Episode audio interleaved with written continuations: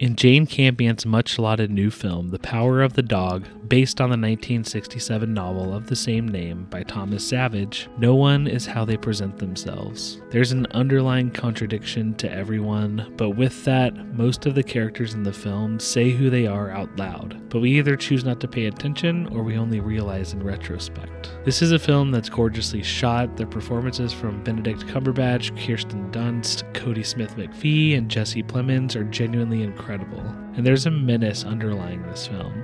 There's a strong sense of confused sexuality and a juxtaposition between personal myths and the changing tides of modernity that are creeping into this Old West world, which was a myth in itself. This is a film that takes its time to tell the story, which adds to the suspense. It's a film that lingers with you long after you watch it. The Power of the Dog is a must watch and will definitely be in the conversation as we approach Oscar season.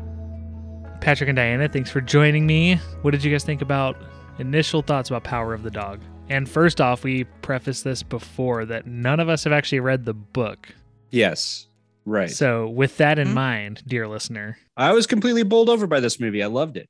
Yeah, this was a good movie. Yeah, I, am with Patrick. I mean, I, I just like right after this film, I was just kind of immediately like, okay, I need to see that again. And that's pretty rare for me these days because there's just so much to watch. Mm-hmm. yeah, I've I have rewatched it. Uh, I'll say that, and I mm-hmm. knew immediately after it was over that I was going to see it again as soon as possible. Well, I mean, there's a reason why this film has like Oscar contender and Oscar buzz all over it.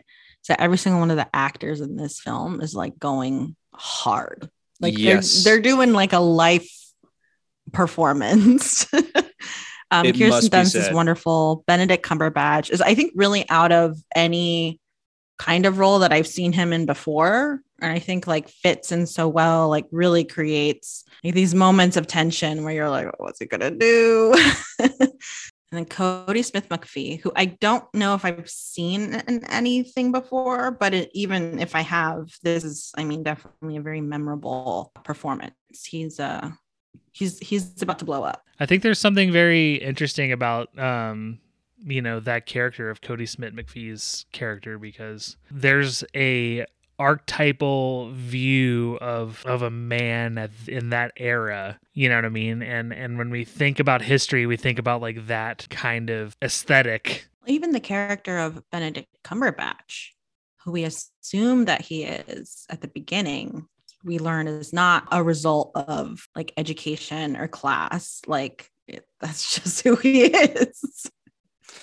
you know, despite all those things that people think form, you know, someone with like misogynist or or like a hard exterior, um, it doesn't play into those stereotypes because it's like a rich, well-educated man. Benedict Cumberbatch's presentation as this hyper masculine frontiersman is a complete affect. It's something that he adopted. Benedict Cumberbatch's character is this like wool, unwashed, wool pants wearing, you know, ruffian, but he went to Yale.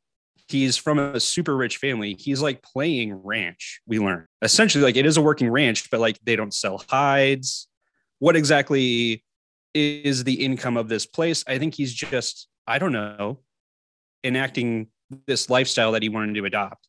So I think he sees in this, you know, uh, school, schoolish, uh, effeminate young kid who he was before he uh, adopted this this lifestyle. And uh, to me, it's a lot about like people how they present themselves versus like how they actually maybe are deeply inside. Yeah. To me, like that's the part that brings up the question of like, like what is Jane Campion setting up? I think she sets them up to be foils to one another, right? But actually, like Phil, he isn't violent. Like he doesn't hurt like people. He's badly, he is badly hurt.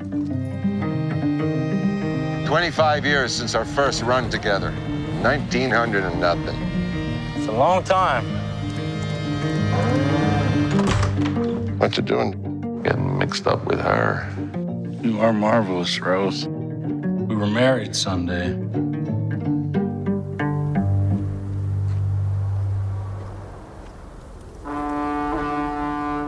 The Power of the Dog is now streaming on Netflix. For KIOS, I'm Joshua LeBure.